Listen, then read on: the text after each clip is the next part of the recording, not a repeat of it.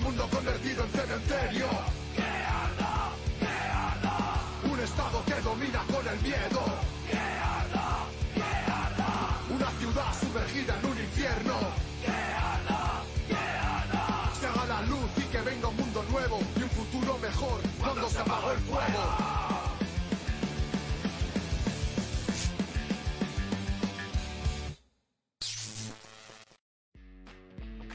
Vanguardia Obrera. Opinión y análisis político.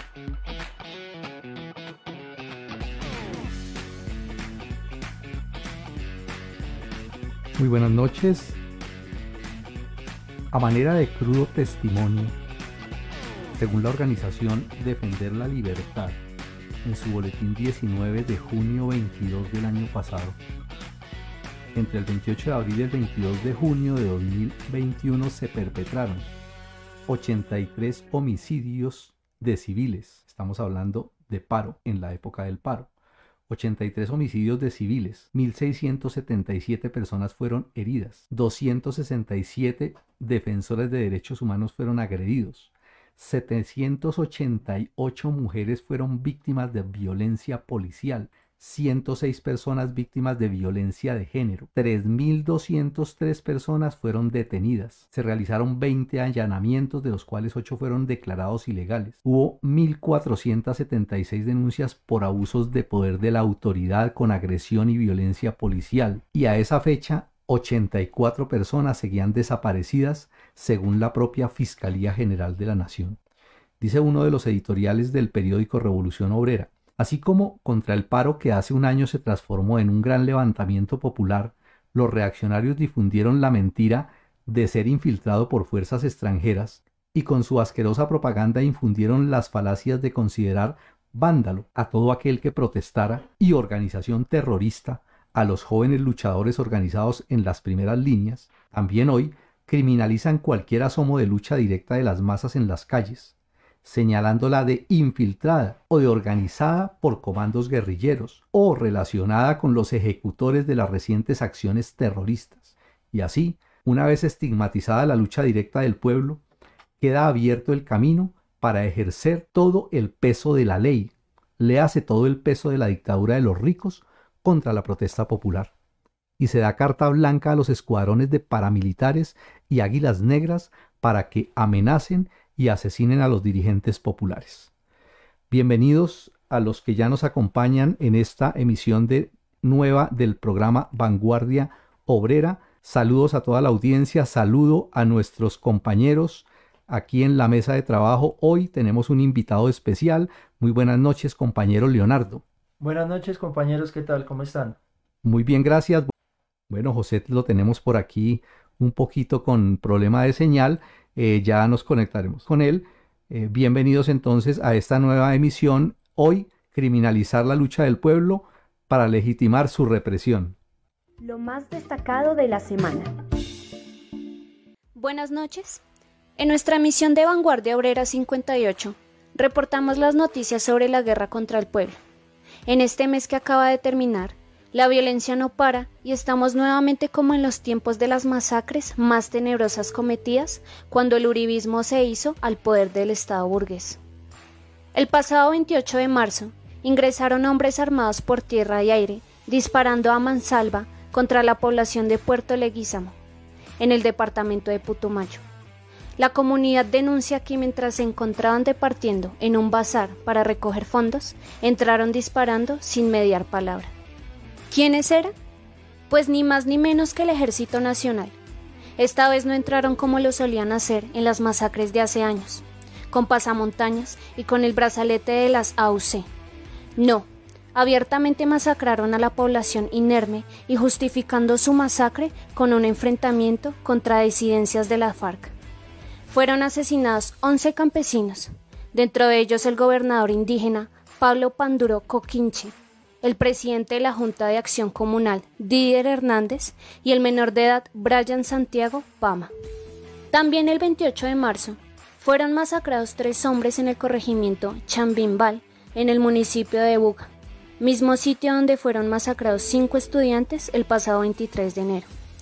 En la zona operan las llamadas disidencias de las FARC, autodefensas gaitanistas y grupos de delincuencia común, además de las Fuerzas Armadas del Estado burgués, encargados de ejecutar la criminal dictadura de las clases dominantes sobre el pueblo trabajador. Igualmente, en el corregimiento del Águila, Valle del Cauca, fueron masacradas cuatro personas el pasado 25 de marzo, entre ellas una pareja de esposos que dejaron varios hijos huérfanos gracias a la guerra reaccionaria que deja en medio del fuego cruzado entre las bandas criminales y agentes estatales. A la población trabajadora que ve cómo esa zona es usada para que se transporten entre Risaralda y el norte del valle. En solo el mes de marzo, mientras el circo electoral pasaba, se presentaron ocho masacres y por lo menos ocho asesinatos a dirigentes sociales.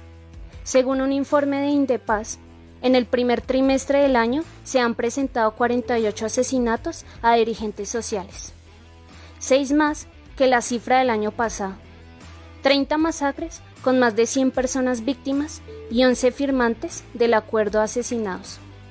Una cruente guerra reaccionaria que no parará mientras las causas económicas que la originan no se eliminen por medio de la organización y lucha directa del pueblo colombiano esos cambios urgentes que necesita la sociedad. Compañeros, no sucederán en las urnas, en la farsa electoral, que legitima la dictadura de los ricos sobre el pueblo desarmado.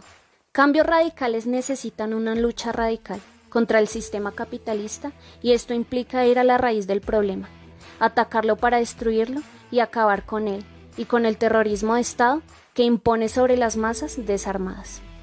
Gracias, buenas noches.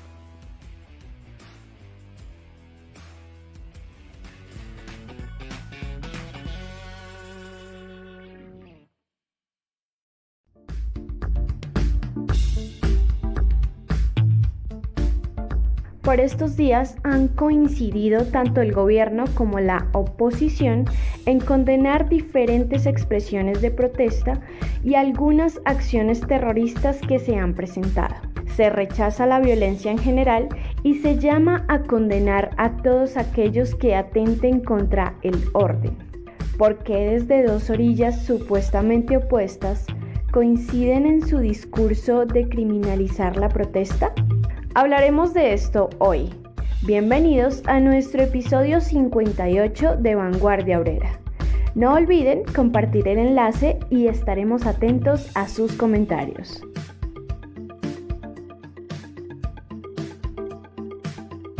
Bueno, para toda la audiencia entonces vamos a entrar en materia con este tema que titulamos Criminalizar la lucha del pueblo para legitimar su represión.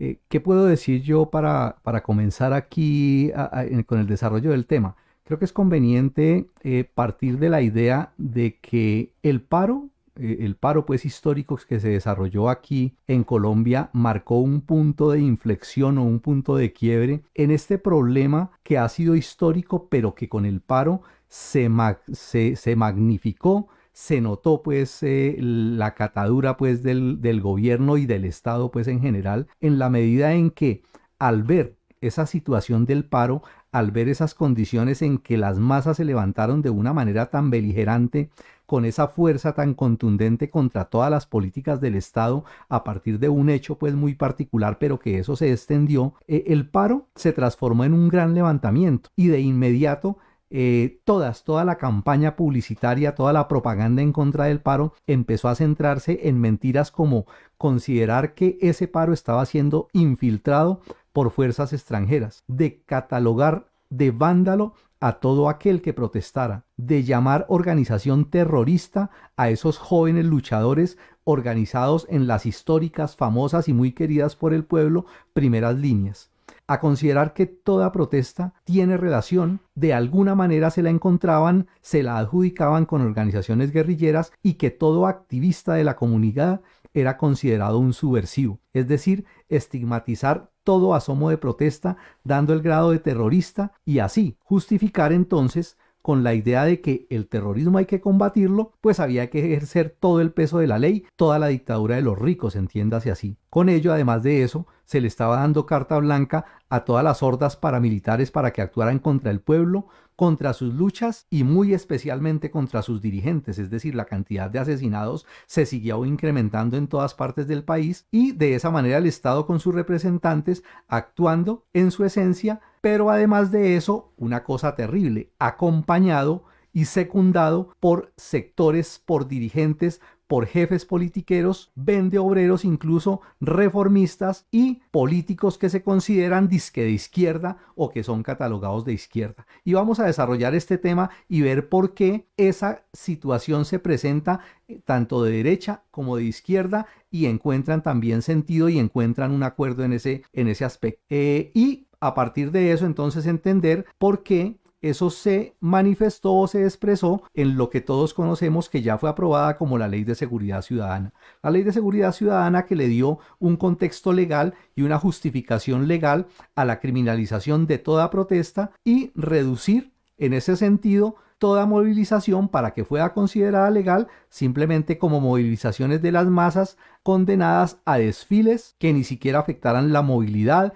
que no impidieran absolutamente ninguna movilidad en ninguna parte ni afectaran la economía, todo lo que afecte eso entonces es considerado y criminalizado por el gobierno. Aumentar en las sanciones penales contra quienes participaran en las protestas sociales a partir de esa ley de seguridad ciudadana. Se agravó incluso esa ley condenando el uso de máscaras o capuchas en medio de las manifestaciones y también a, condenando a todo lo que afecta a estaciones, portales, buses del sistema masivo de transporte, todo lo que ataque en últimas el monopolio, todo lo que ataque las finanzas, la economía, la ganancia pues de los grandes industriales, de los banqueros, de los dueños del capital. Se le dieron además de eso mayores facultades a los agentes de policía para detener con el cuento de que son traslados preventivos sin que medie ningún tipo de diálogo con la persona y con la supuesta excusa de que los detienen es para protegerlos. Entonces se le dio vía libre también a la policía para que actúe, actúe de forma indiscriminada contra los manifestantes. A eso se, se en, ese, en esa en esa legislación, además de eso, se le dio vía libre a los propietarios de tierras y de empresas para que actúen de manera violenta contra los manifestantes sobre la base de una figura que le pusieron legítima defensa privilegiada que todos de pronto en algún momento ya hemos podido estudiar en esas leyes. Es decir, se le dio permiso para disparar incluso contra las masas eh, desarmadas de forma legal. Con toda esa situación, legislación y actuación pues objetiva de la represión, eh, realmente lo que hicieron fue meter en un solo saco absolutamente a toda acción que atente contra las instituciones, a todo lo que de alguna manera afecte la economía, a todo lo que de alguna manera esté en contra de la ley. Es decir, de una manera terrible se metió en un solo saco a todas las acciones como por ejemplo los, últimos bombazos que se han producido en varias partes del país con las manifestaciones, con las acciones de las masas, con las protestas. Es decir, todo eso está relacionado con la acción de grupos guerrilleros junto con las acciones de las masas. Es una paradoja que, además de eso, como lo decía ahorita, al momento de condenar la acción de las masas coincidan esas supuestas izquierdas y esas derechas, como por ejemplo, recordemos lo que recordó también un, muy buen editorial del periódico Revolución Obrera, las palabras del señor Gustavo Bolívar, uno de los principales escuderos en la campaña de Gustavo Petro, cuando refiriéndose a esas, a esas llamados que había de movilizaciones para el 28 de abril, que son el aniversario del estallido social, el señor Gustavo Bolívar dijo que era peligroso a un mes de las presidenciales, que no se debía llamar a esas movilizaciones. Quería proponerles, dijo él, salir con flores y entregarlas a la policía, pero lo mejor sería no salir, diciendo, argumentando que la derecha puede infiltrar capuchos para incendiar el país y aplazar las elecciones que tienen perdidas, es decir, descaradamente condenando desde antes la manifestación y la protesta social, ¿sí? Condenándola a que era infiltrada por capuchos, que era infiltrada por la guerrilla y que por lo tanto iba a ser condenada, es decir, dándole el respaldo a la propaganda negra y siniestra de los aparatos represivos del Estado y de todas sus instituciones y sus medios de comunicación. Pero además de eso, lo terrible, como si eso no fuera ya terrible, esas palabras de este señor fueron respaldadas en su momento por esos bolsones dirigentes de las centrales obreras que apoyaron esa medida, llamaron a desmovilizar a las masas, a que no se movilizaran en esos momentos contra las medidas del gobierno, respaldando esta, esta posición. ¿sí? Entonces, es una, es, es una de las formas en que se ve cómo esas supuestas izquierdas se juntan con esa derecha y mostrando que realmente son la cara izquierda de la misma moneda reaccionaria y defensora de las instituciones como el Estado actual. Pero además de eso, recordemos hechos más recientes, como por ejemplo la toma de la catedral que se dio el 21 de marzo por unos estudiantes que se metieron a la catedral en plena, en plena realización de una, de una de las misas eh, a protestar, a manifestar su desacuerdo con algunas, con algunas políticas, a expresar libremente su punto de vista y el señor Duque, y ojo a estas dos declaraciones, una de Duque y una de Petro, a ver si no se parecen mucho. El señor Duque dijo, indigna la violencia a la libertad de cultos, la agresión a las creencias de otros y la intención de, pisotear un templo sagrado. Esto es lo que hacen los violentos e intolerantes que quieren imponer su criterio. Responsables responderán por esos hechos. Y el señor Petro dijo, le salió al paso también y aseguró que él también defiende la libertad de cultos y que le pido a la Iglesia Católica iniciar, iniciar acción penal contra estas personas. Es decir, desde esa supuesta izquierda y desde la misma derecha, planteando fundamentalmente lo mismo. Eh, por los mismos días también recordamos las protestas de unos padres de familia con estudiantes en el Colegio Nuevo Chile del sur de Bogotá el 23 de marzo. Eh, fue una protesta pues legítima, provocada por una acción violenta pues contra una de las estudiantes allá en ese colegio y ante el hecho de que no eran escuchados, ellos realizaron una protesta, padres de familia y los estudiantes, ¿sí? Fueron ellos directamente lo que hicieron eso. En medio de las refriegas, los estudiantes deciden quemar tres llantas al frente del colegio, las llantas se acercan pues a la puerta y eso crea toda un, toda un, un lo cogen pues como para un motivo, una razón, una justificación para decir que son una, una serie de encapuchados que pueden estar vinculados con las primeras líneas y los titulares entonces de los medios de comunicación destacan ese aspecto, investigar a la primera línea por incendio de un colegio de Bogotá, es decir, le adjudican la categoría de incendiarios a los estudiantes y a los padres de familia en una acción de protesta que realizaron frente al colegio, ¿no?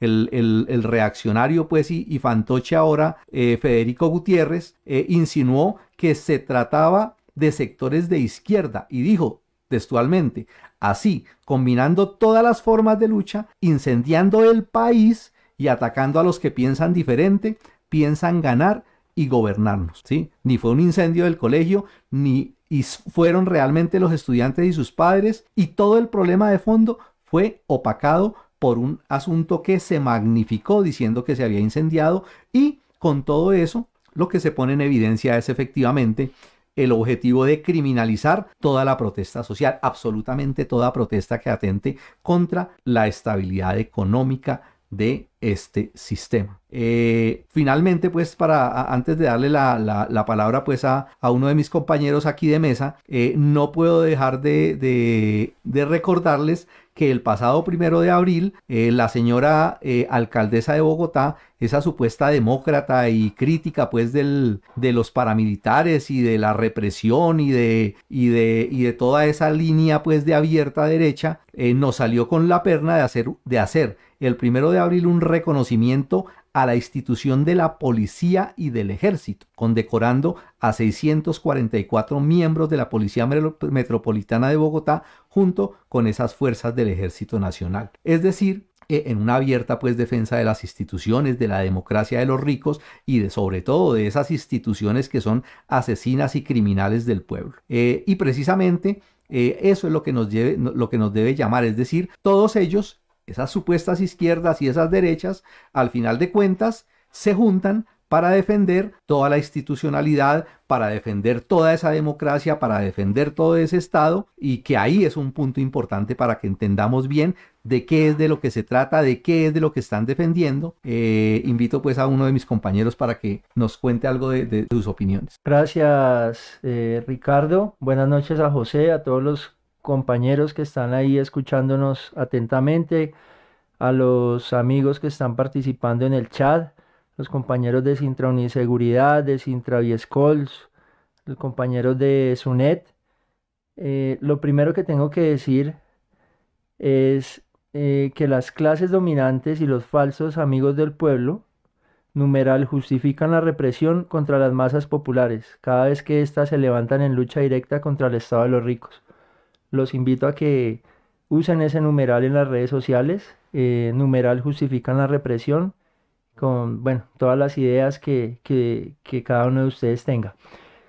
Este tema es muy importante, es decisivo pues para la, lucha del pueblo, en el sentido de que tenemos que dilucidar bien, entender bien cuál es esa institución que nos piden defender, respetar, venerar, tanto los sectores de derecha como la supuesta izquierda, ¿no? Eh, porque a la final se unen en una santa cruzada por, por defender eh, ese, ese, estado de los ricos. Eh, el estado es un tema que nos llevaría horas, días, hay cátedras sobre el estado, seminarios, etcétera me voy a tratar pues de resumir algunas ideas que, se tienen desde el marxismo. Eh, cada clase social, según sus intereses, lo define eh, de forma diferente, eh, lo llama o a respetar o a destruir. Eso tiene que ver pues con, el marcado sello de clase que tiene ese, ese problema. Desde el marxismo, algunas ideas, por ejemplo, eh, Federico Engels en su obra El origen de la familia, la propiedad privada y el Estado, lo define como un producto de la sociedad al llegar a una determinada fase de su desarrollo que se ha dividido en antagonismos irreconciliables, que ella misma es impotente de conjurar, se necesitó crear un poder aparentemente, aparentemente, por encima de las clases sociales, para amortiguar el conflicto y mantenerlo dentro de los límites del orden. Esa es una definición de Engels que, en su, investigación eh, demuestra que ese Estado o que el Estado en general no ha existido desde siempre eh, y que por lo tanto tampoco existirá por siempre. Eh, surgió pues en un momento concreto y también está condenado a desaparecer. Por lo tanto, dice Lenin, el Estado es el producto y la manifestación del carácter irreconciliable de las contradicciones de clase. ¿sí? Eh, es decir, si, eh, si, esas clases sociales eh, no hubieran existido, pues simplemente el Estado tampoco hubiera existido. Y si, si esas clases sociales no fueran antagónicas, no tuvieran esas contradicciones irreconciliables, el Estado no existiría. Por lo tanto, ese Estado no, no es un órgano que reconcilie las clases sociales porque pues por, lo que ya he mencionado, existe es gracias a ese antagonismo que existe entre las clases sociales. Para Marx, el Estado es un órgano de dominación de clase, un órgano de opresión de una clase por otra, es la creación del entre comillas orden, ¿sí? que legaliza y afianza esta opresión y que amortigua los choques entre clases. Ahora, eh, toda la cháchara de los reformistas, de los supuestos revolucionarios, eh, en concreto, acá en Colombia, de los de eh, dignidad, de los del pacto, los del, del falso Partido Comunista Mamerto, etc. Toda, toda esa cháchara eh, se basa en la política de conciliación y concertación entre las clases, entre clases sociales antagónicas. Esa es, esa es la médula pues del reformismo que buscan conciliar lo que es eh, irreconciliable, ¿no? Cada clase tiene unos intereses diferentes, antagónicos, es decir, es, eh, no se pueden conciliar, pero ellos eh, en su concepción del mundo, en su concepción de, de, la política y del Estado, buscan conciliar esas, esas, esas contradicciones. Eh, ¿Esto qué demuestra? Simplemente que, que, los representantes de esos partidos politiqueros no son revolucionarios. ¿sí? Así un sector de la falsa izquierda se autodenomine comunista, por ejemplo. ¿sí? No, entre ellos, y hay que aclararlo también, entre ellos existen divisiones. Eh, hay, eh, hay unos que abiertamente dicen, no, nosotros no somos revolucionarios, nosotros no somos comunistas, lo que buscamos es perfeccionar la democracia burguesa, traduz, tradúzcase en buscamos perfeccionar la dictadura de la burguesía sobre el, sobre el proletariado y las, y las clases trabajadoras, ¿no? Eh, es decir, ellos apenas llegan a ser demócrata burgueses, defensores de esa, de esa democracia que es para la burguesía y que es dictadura para el pueblo. Entonces, eh, por eso, eh, su concepción de clase frente al Estado, desde esa concepción que tienen, llaman al pueblo a defender al Estado, a creer en esas instituciones, a creer en la farsa electoral y eh, eh, si todo se quedara hasta ahí en palabras y en una actitud frente a la farsa, y, o sea, si se quedara en eso, digamos, listo, bueno, eh, no, no, sería entre comillas tan grave. Lo que pasa es que gracias a esa política que tienen, también criminalizan a los luchadores populares que se atreven a confrontar a ese Estado, ¿sí? Y eso ya es una actitud tremendamente reaccionaria, es una actitud en contra de los intereses del pueblo y, básicamente lo que hacen es, eh, entre comillas, o como se dice popularmente, echarle dedo a todos esos jóvenes que, salen pues a, atropellar, a, parar en las calles, a confrontar las fuerzas del orden burgués, llámese policía, llámese ejército, eh, y son estos eh, falsos, falsos comunistas o esta, esta falsa izquierda la que también em, se hace pues del lado de, los enemigos del pueblo. Eh, ¿cómo, ¿En qué reside la fuerza de este Estado o, del Estado pues en general?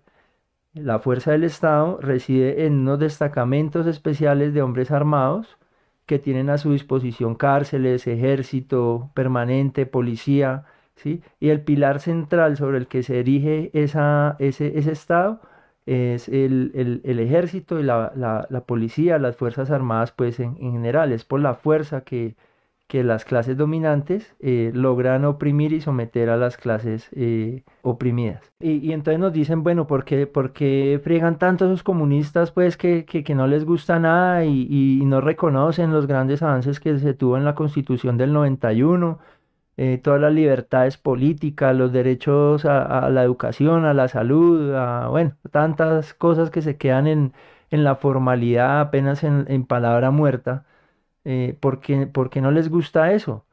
Ahora, desde el marxismo eso también tiene una respuesta, y es que la República Democrática es la mejor envoltura política que puede revestirse el capitalismo, y por lo tanto el capital al dominar esta envoltura, que es la mejor de todas, ¿sí? porque crea una ilusión en, las masas, en la sociedad en general, de que tenemos acceso a, muchas cosas sin necesidad de luchar, apenas con un cambio cosmético en, la constitución y en las leyes, el capital cimienta su poder de un modo tan seguro, tan firme, que ningún cambio de personas, y atención a esto, ningún cambio de personas, ni de instituciones, ni de partidos dentro de la República Democrática Burguesa hace vacilar ese poder. Y ejemplos hay muchísimos, de ayer y de hoy, ¿sí? desde Allende, por ejemplo, en Chile, que intentó ah, por medio de la vía democrática realizar algunos cambios y, miren cómo terminó. ¿sí? Eh, ahora nos hablan o nos hablaban hace unos meses de Boric, el gran cambio también para Chile. ¿Qué terminó haciendo? Lo mismo que Piñera, ¿sí? Eh, eh, golpeando a los luchadores, encarcelándolos, mandándoles la policía y, muy seguramente, muy seguramente no, con seguridad podemos decir que una presidencia de Gustavo Petro también tendrá que ceñirse pues a, esos designios y a esas, a, esos, a esas órdenes y mandatos del capital. O si no, pues finalmente terminará como terminó Allende. ¿Y cómo, cómo se ejecuta eh, cómo ejecutan la burguesía y los terratenientes su dictadura de clase por medio del Estado. de muchas formas, pero en concreto para este programa eh, queremos enfatizar en que una de las formas más terribles por medio de la cual eh, se ejecuta esa dictadura de clase es por medio del terrorismo de Estado. Terrorismo de Estado es una política criminal que usan eh, las clases dominantes para oprimir por medio de la violencia reaccionaria a las clases oprimidas. Y bien podemos decir que esa violencia, como todos sabemos, puede ser legal o ilegal. Es decir, el terrorismo de Estado lo pueden ejecutar por medio del ESMAD, por medio del ejército, por medio de los organismos de inteligencia eh, contra los luchadores populares. Llámense dirigentes sindicales, llámense eh, primeras líneas, llámense, eh, no sé, las, las mamás del ICBF que salen a protestar para que les paguen o que las reconozcan como trabajadoras y les mandan la policía a que las gaseen, a que les echen bolillo. Esa es una violencia legal, ¿sí? permitida por el Estado, amparada por las leyes. O puede ser ilegal cuando, por ejemplo, eh, el, Estado y los capitalistas conforman estos eh, ejércitos paramilitares paraestatales, por eso se llaman paramilitares, porque es, un poder al margen de, eh, al lado de los militares legales, a cortar cabezas, a desaparecer muchachos, a, a, matarlos y a que aparezcan en los ríos, en los cañaduzales. Y ejemplos de esto hay muchos, simplemente voy a nombrar tres. Eh, uno muy reciente, pues, que es muy, muy sonado y muy, que, que nos dolió mucho, pues, a, a, la gente del pueblo, y es la masacre de 11 campesinos y trabajadores agrícolas en Puerto Leguizamo, Putumayo, en días recientes a manos del ejército. Eh, otro también que nos dolió mucho fue el, el, casi, pues, casi 100 luchadores asesinados reconocidos oficialmente en el reciente paro nacional, sumado pues a, decenas de desaparecidos, de mujeres violadas, abusadas sexualmente por agentes de la policía, eh, a, miles de heridos por parte del ESMAD. Y, ese es el terrorismo de Estado, ¿no? Que el que salen pues a defender incluso los llamados alternativos, como Claudia López en Bogotá, como Jorge Iván Ospina en Cali, como Daniel Quintero en Medellín, ¿sí? Eh, ese es el terrorismo de Estado que defienden esos verdes y, en últimas también pues em, eh, eh, los que se llaman, o sea, se, hacen llamar revolucionarios o, la falsa izquierda de la que estamos hablando. Otro, otros dos casos históricos como la masacre de las bananeras, la masacre de Santa Bárbara, masacres donde el Estado asesinó a obreros, eh, a trabajadores que vendían su fuerza de trabajo para poder sobrevivir y, fueron hitos pues que, que, marcaron la historia de la lucha obrera en Colombia. Ahora, eh, hay más, simplemente quise traer esos, esos, esos casos a, colación, pero eh, el marxismo también nos dice, frente a esto hay dos caminos, ¿sí? o es la reforma como fin último de la lucha popular, o la revolución violenta contra el poder político de las clases dominantes representado en su podrido Estado. Eh, y frente a esto, cobra más vigencia que nunca eh, la teoría marxista de la destrucción violenta del Estado burgués por parte del proletariado. No es posible reformar esta máquina de opresión de las clases dominantes para que los oprimidos la tomen y la usen en su beneficio. Eh, esa es una ilusión en la cual no podemos confiar los obreros, el, proletariado consciente llama al pueblo a, desechar esas ilusiones en que esta máquina de muerte, de opresión, de superexplotación, de violencia contra el pueblo, eh, no puede ser reformada, tiene que ser destruida de, raíz y, y por lo tanto no se puede caer en el juego de la farsa electoral. Además de nuestro Facebook Live de los lunes, encuentre cada episodio semanal de Vanguardia Obrera también en YouTube y en formato podcast en Spotify o anchor.fm. Allí nos pueden seguir para no perderse ni un solo programa. También pueden compartir ese que más les gustó. Más contenido de interés en revolucionobrera.com.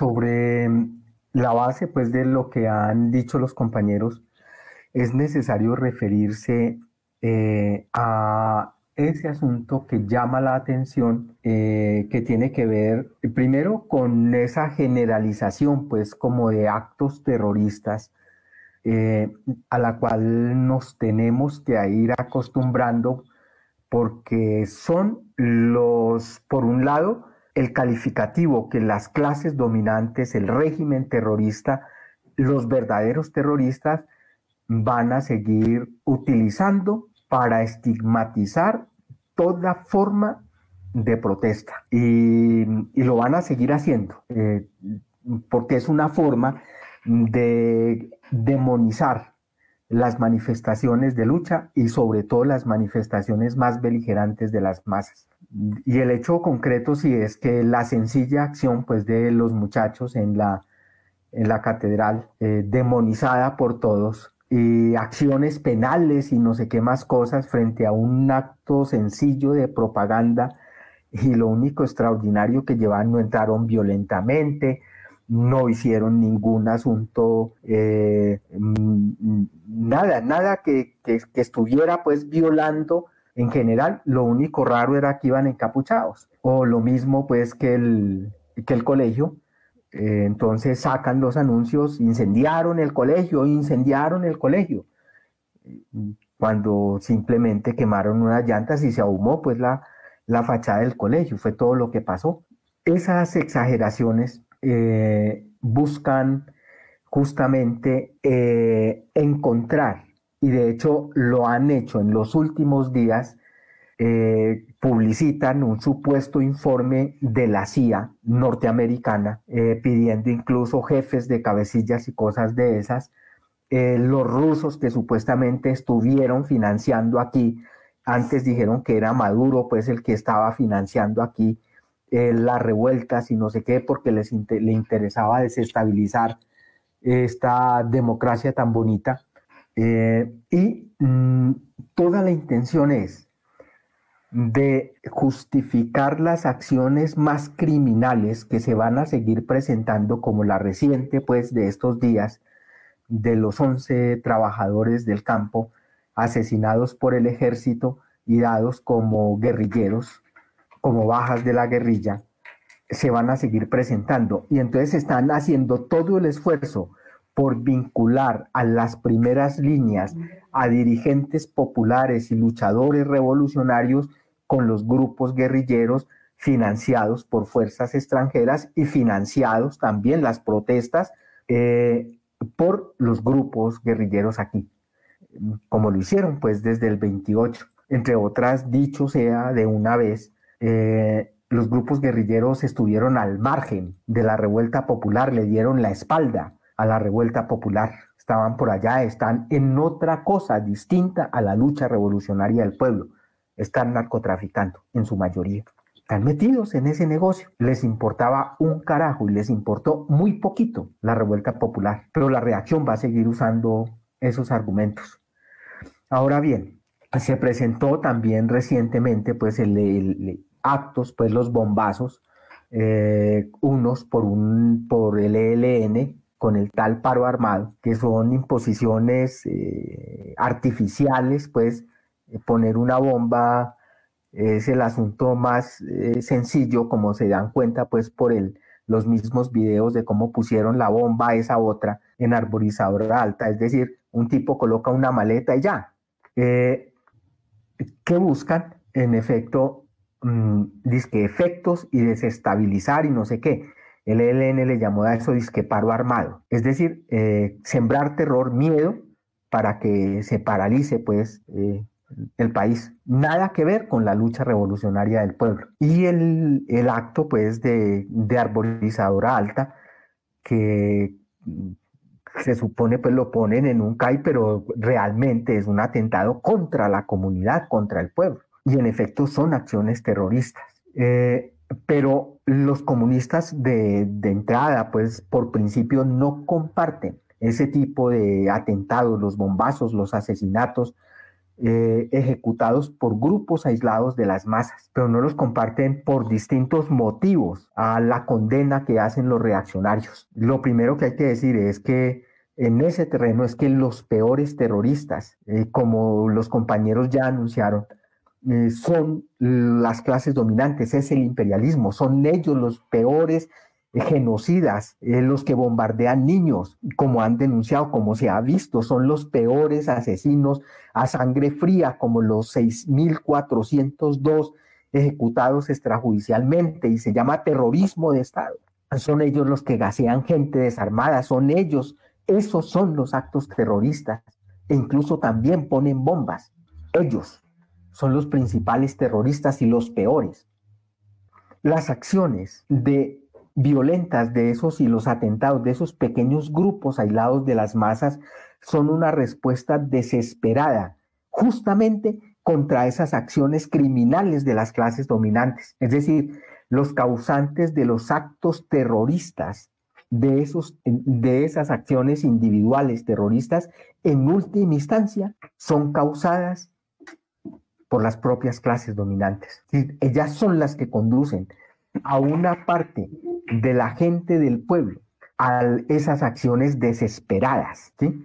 Son acciones entonces que no sirven porque son acciones desesperadas, porque parten de el asunto individual, de vengarse de las instituciones, de pretender cambiar las cosas rápido, de, de, de expresar el odio contra los abusos, contra toda esta porquería que está viviendo el pueblo, pero no se apoyan en las masas. Y en ese sentido... Eh, una cosita, incluso eh, sabemos pues de, que, que, es tan nocivo eso contra las masas que se han conocido muchos casos en los cuales es el mismo Estado y sus agentes lo que provocan esas acciones, ¿no?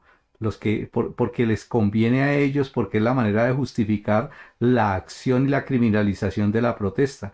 Eso se ha visto en muchas manifestaciones, eso, eso no, es una, no, es algo oculto.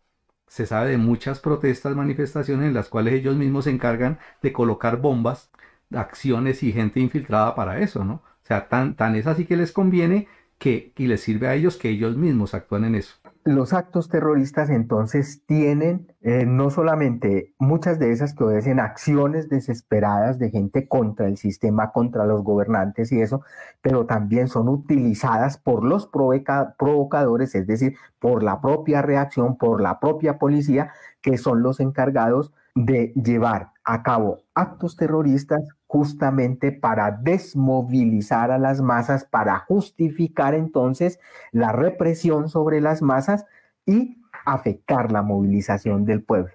Entonces, por consiguiente, esos actos no contribuyen a organizar y a desarrollar el movimiento revolucionario de las masas, sino que ayudan a desorganizar las fuerzas populares, con el agravante de que algunas de esas acciones, cuando son llevadas, por ejemplo, el que le ponen, matan un general, y a quien no odia al general que dio la orden de matar a esos 11 campesinos, quien no odia a quienes ordenaron el asesinato de 6.042 hijos del pueblo, quien no odia a esos malditos, ¿sí? Y claro, si llega alguno de esos grupos y fusila, asesina pues a un tipo de esos, pues ¿qué va a hacer la gente? Aplaudir, bien hecho.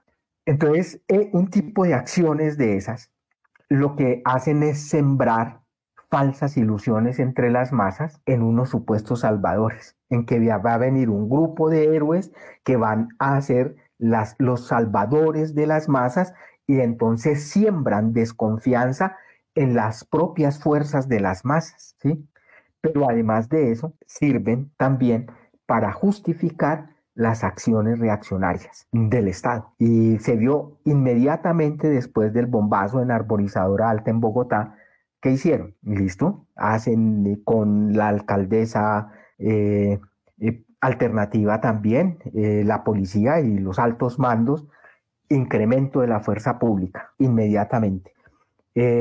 retenes y en puntos especiales, acciones de inteligencia e incluso lo del ejército, sacar el ejército pues a las calles a patrullar, en algunas determinadas zonas. Y la persecución para los revolucionarios. Es decir, no sirven. Se convierten ese tipo de acciones incluso cuando tienen como blanco los objetivos enemigos, se van en contra de la movilización y en este caso un, hecho condenable en la medida en que fueron las víctimas, fueron la gente del pueblo. Ahora, ¿por qué se presentan este tipo de cosas y, podemos esperar de que se van a seguir presentando este tipo de actos. Indudablemente el, el tratamiento militar que le dio el régimen a la lucha popular desde el primer día en Cali, que fue mandar el ejército con el argumento ese de la asistencia militar y sacar la gente de bien a disparar sobre los muchachos. Eh,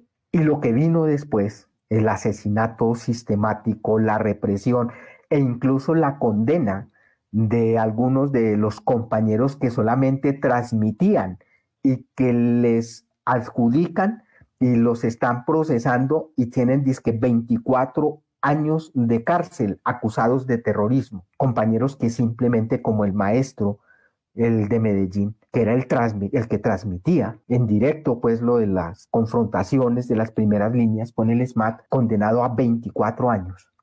Le impusieron bombas y demás cosas en la casa y listo, con eso lo procesaron y por terrorismo. Todo lo que él hacía era transmitir. Hombre, para muchos de esos compañeros, para algunos, que ven esa actuación criminal y terrorista del Estado y de las clases dominantes, sienten y ante, la, el, ante el, el, hecho concreto de que la efervescencia del movimiento bajó y que nos encontramos en un rebalse y que por el lado de la tal izquierda lo que se hace es estigmatizar las acciones y la lucha de las masas y se llama a no movilizarse para no desestabilizar el Estado burgués, el que nos tiene así. Es apenas natural normal que muchos de esos compañeros se planteen el problema de otra forma, de darle una salida desesperada y darle una respuesta desesperada, porque no creen que se va a presentar un nuevo levantamiento. Entonces sí, nos dejaron solos, dicen algunos de los muchachos de las primeras líneas, nos dejaron, los cuchos nos dejaron solos. Y con absoluta seguridad un compañero de esos le proponen una acción eh, temeraria y él va y, y cree que está ayudando el proceso revolucionario porque odia también la politiquería, odia la izquierda esa eh, entregada al sistema, odia y quiere cambiar ese el sistema, no quiere cambiar de, de tirano, sino quiere cambiar el sistema y, y encuentra en esa una salida, una salida que es inútil y que lo que hace es desgastar los esfuerzos de los trabajadores y de la gente más revolucionaria. Esos actos no sirven. Ahorita la tarea de los compañeros. Ah, eh, por consiguiente, no podemos esperar de que eso se va a acabar. Van a seguir existiendo actos de esos desesperados que no van a contribuir al desarrollo. Y el llamado que toca hacerle a estos compañeros equivocados, que se dejan seducir incluso eh, por, por, grupos que no tienen nada que ver con la lucha popular en ocasiones. No, no es correcto eso. No nos podemos ahorrar la tarea paciente de explicarle a las masas cómo se cambian las cosas. La revolución la hacen las masas. Se va a presentar un nuevo estallido social, nuevos levantamientos, porque la situación que originó el levantamiento del 28, cuando todo el pueblo se levantó y dijo basta ya, esos problemas no se han resuelto y no los va a resolver el próximo presidente, así sea Gustavo Petro. No se van, no los van a resolver y le va a tocar al pueblo levantarse otra vez. ¿Qué es lo que tienen que hacer los que odian este sistema, la gente revolucionaria? prepararse y preparar las masas. ¿Qué significa eso? Hay que volver a rescatar las asambleas populares y hay que hacer conciencia entre los sectores más avanzados de que esas fueron formas embrionarias de un nuevo poder de un nuevo Estado, donde eran las masas las que decidían y hay que insistir en eso. incluso para que la próxima vez, esta próxima vez, las masas sean conscientes de que ellas pueden dirigir la sociedad y que su poder radica en eso, en las asambleas ejecutivas y legislativas al mismo tiempo, en contra de ese viejo Estado que no sirve ya, que no le sirve al pueblo. Tienen que hacer conciencia de eso, tienen que, tenemos que explicarle eso a las masas y por tanto tenemos que generalizar las asambleas populares porque el nuevo levantamiento se va a presentar. ¿Qué significa además fortalecer las primeras líneas? Es decir, los destacamentos de la gente que tiene necesariamente que combatir el SMAT, el SMAT, pero hay que ir más allá de eso porque así como salieron en Cali a matar de una vez, van a hacerlo en el próximo levantamiento. Y por tanto, no va a ser suficiente las primeras líneas o los grupos de choque que llamamos entre los obreros revolucionarios, los grupos para enfrentar a la fuerza disponible y al SMAT, necesitamos ir más allá y necesitamos empezar a organizar la milicia popular. Por un lado, para defender las comunidades, por otro lado, para impedir que nos asesinen a nuestros dirigentes, pero además en el próximo levantamiento popular para generalizarlas y para castigar, es decir, para fusilar a todos los que se atrevan a disparar contra el pueblo. Necesitamos la milicia popular y hay que prepararla desde ya, no en acciones aisladas de las masas, no, pero eso requiere una dedicación especial y un esfuerzo especial. Eso no se improvisa, eso hay que prepararlo. Y toca pensar en eso. Y esas son las tareas, son tareas de paciencia, son tareas de organización, organización, organización, organización, más organización. Acuérdense que el estallido social del 28 no fue más allá por ausencia de organización y además de eso de claridad, conciencia y más conciencia, claridad en las ideas. Necesitamos que las masas se armen de la comprensión de lo que ellas pueden hacer ya inmediatamente en medio del levantamiento popular, incluso la posibilidad de tumbar el gobierno y establecer un nuevo gobierno dirigida por ellas para resolver que los problemas que la burguesía y los terratenientes y los imperialistas no pueden resolver, para resolver desde abajo los problemas que los politiqueros de izquierda o de derecha no pueden y no van a resolver. Eso es lo que yo tendría que agregar a lo que los compañeros correctamente han dicho. Bueno, yo creo que los compañeros han sido eh, muy, muy claros en explicarnos pues todo este problema eh, y darnos elementos para entender eh, a qué se debe pues esa, esa política pues de criminalización de la protesta y de la misma manera a entender el aspecto y el problema de la violencia y cómo se puede entender. No se trata simplemente de, mm, decir que no estamos de acuerdo con la violencia, que queremos la paz. Eh, no es tan sencillo. Al final de cuentas, sí, claro, todo el pueblo eh, quiere la paz. Todos queremos la paz, pero sin duda alguna eh, hay que estar convencidos de que si queremos y amamos la paz de verdad, tenemos que prepararnos para la guerra, porque eh, vivimos en una sociedad eh, antagonizada por intereses económicos de clase y eso no se va a resolver por las buenas, definitivamente no. Los ricos quieren ser cada vez más ricos y si los pobres queremos y los trabajadores queremos mejores condiciones de vida para nosotros y para nuestros hijos y para nuestras propias próximas generaciones, tenemos que saber que hay que cambiar de fondo a este sistema. Eh, saludamos pues a los compañeros que nos siguen escribiendo en el chat, a Teófila Villa Moreno que dice pues que esos atentados son del gobierno para inculpar eh, e intimidar a la población para echarle la culpa a Petro y todo lo que todo lo que esté en contra de ellos. Claro, esa es una posibilidad cierta, pero también veíamos pues la otra posibilidad de que son acciones efectivamente de sectores de la población eh, de gente aislada pues de eso, ¿no? El saludo a José Fabio Calle que nos dice que, la, que es otra forma de presionar al gobierno para una salida negociada al conflicto armado eh, y eh, de Alecram, que nos dice que de eso se trata, de meternos y tomar conciencia, organización y el poder definitivo como jóvenes, pero con criterio y aterriza las ideas que necesitamos para resolver desde abajo los problemas que los politiqueros nos van a puntualizar y responder. Eh, quiero eh, hacer una, una, invitación pues a todos los que nos están escuchando. queremos compartir a través del programa algunos de los comentarios de, nuestro, de nuestros compañeros que nos acompañan siempre en el programa.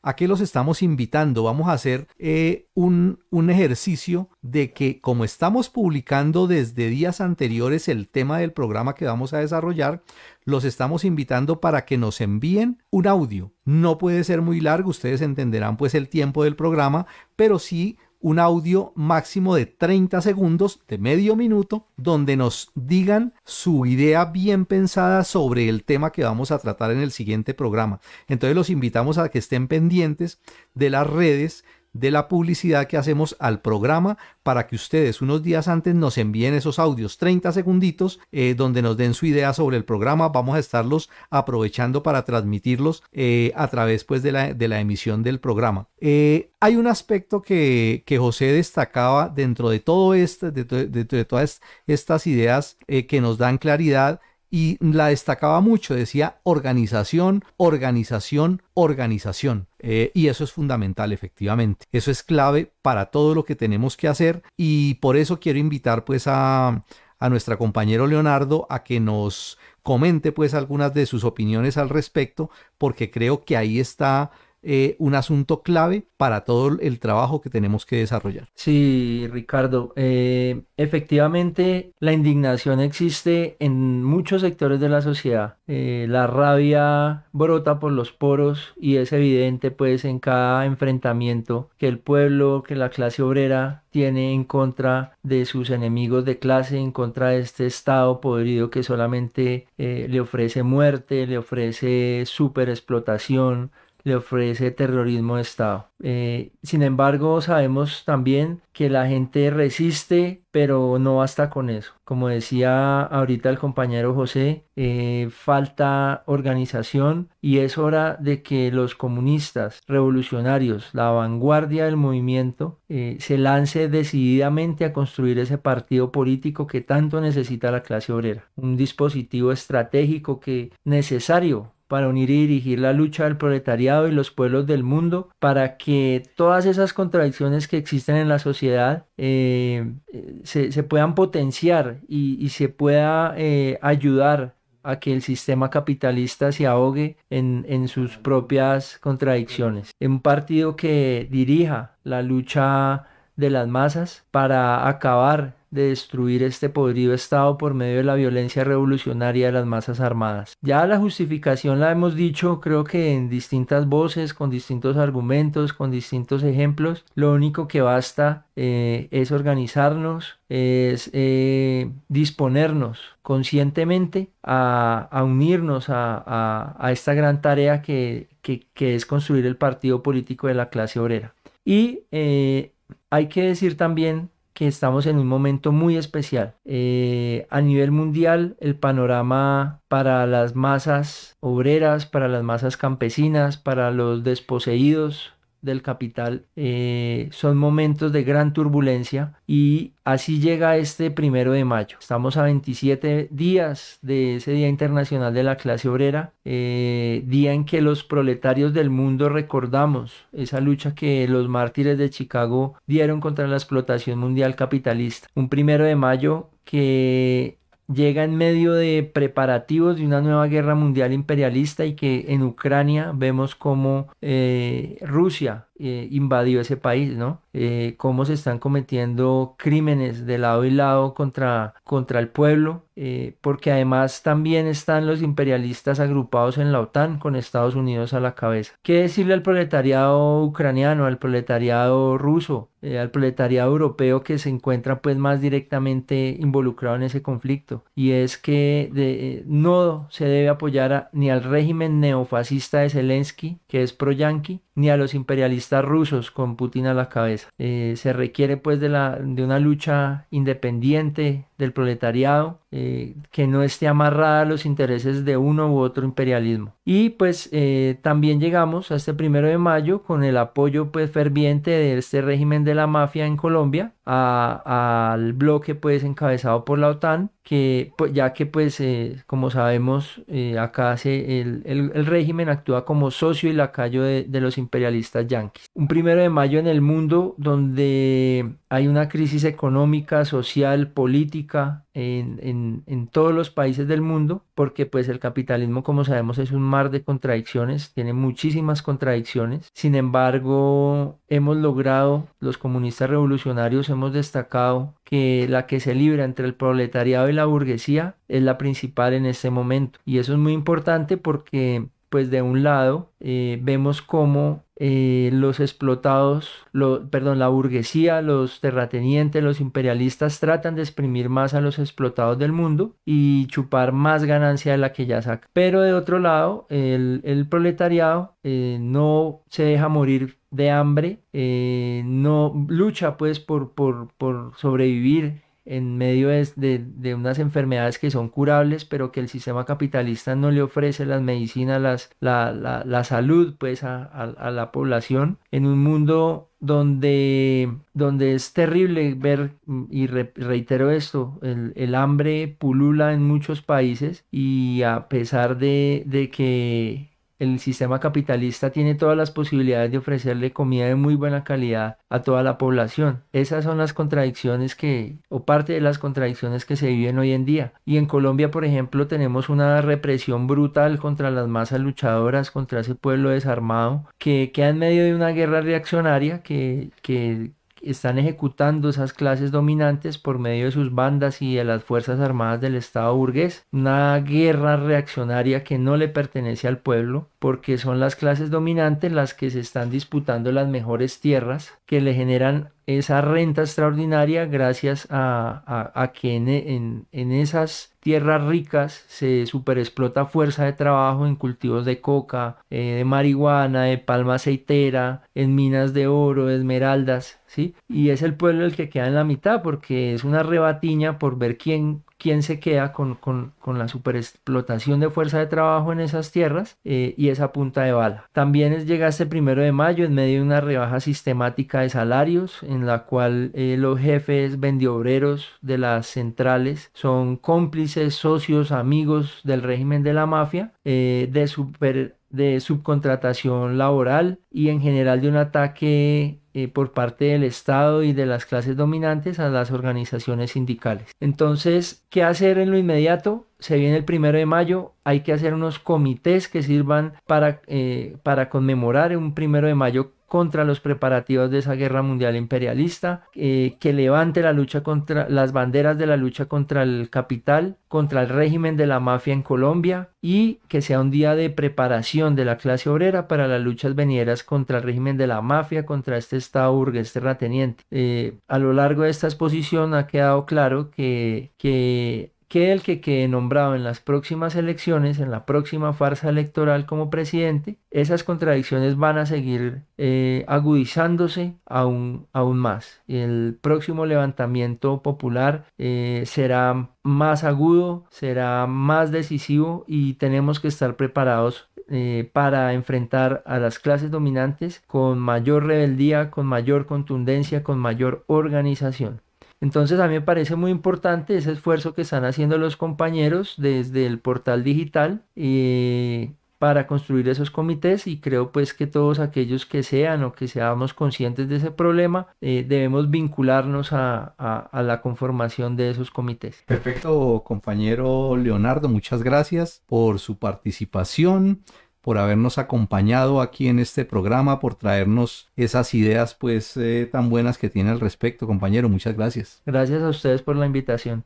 Eh, bueno, yo creo que eh, hemos cumplido con exponer de una manera lo más clara posible este problema de la criminalización de la protesta y de cómo son las masas en últimas las que tienen que con su lucha eh, categóricamente eh, enfrentarlo. O sea, no se trata de retroceder, se trata de avanzar, se trata de persistir, se trata de eh, que en los hechos esa lucha y ese camino que tienen las masas para arrebatarle al Estado sus reivindicaciones por medio de la confrontación, el paro, la huelga, hay que insistir en ello. Y para eso tenemos una prueba de fuego eh, para estos días y es convertir ese primero de mayo en eh, ese, Día Mundial de Lucha contra la Explotación y la Opresión. Eh, no vamos a permitir que se convierta en un día de la politiquería, no vamos a permitir que lo conviertan en un día de fiesta, no vamos a permitir que lo conviertan en un día para exaltar la democracia de ese estado podrido y asqueroso e inmundo eh, que es lo que tenemos que destruir. Esa es la tarea que tenemos en estos momentos. Entonces, eh, los esperamos a todos ustedes en, ese, en esa convocatoria a ponerse al frente y a ser activistas principales en esa construcción de esos comités pro primero de mayo internacionalista y revolucionario y avanzar en esas tareas eh, hacia esos grandes levantamientos que se nos vienen. Los esperamos en una próxima emisión de nuestro programa Vanguardia Obrera y no olviden enviarnos sus eh, opiniones sobre el próximo programa a, través del canal que pueden encontrar de Revolución Obrera en Telegram. Muy buenas noches a todos y hasta una próxima emisión. Además de nuestro Facebook Live de los lunes, encuentre cada episodio semanal de Vanguardia Obrera también en YouTube y en formato podcast en Spotify o anchor.fm. Allí nos pueden seguir para no perderse ni un solo programa. También pueden compartir ese que más les gustó. Más contenido de interés en revolucionobrera.com.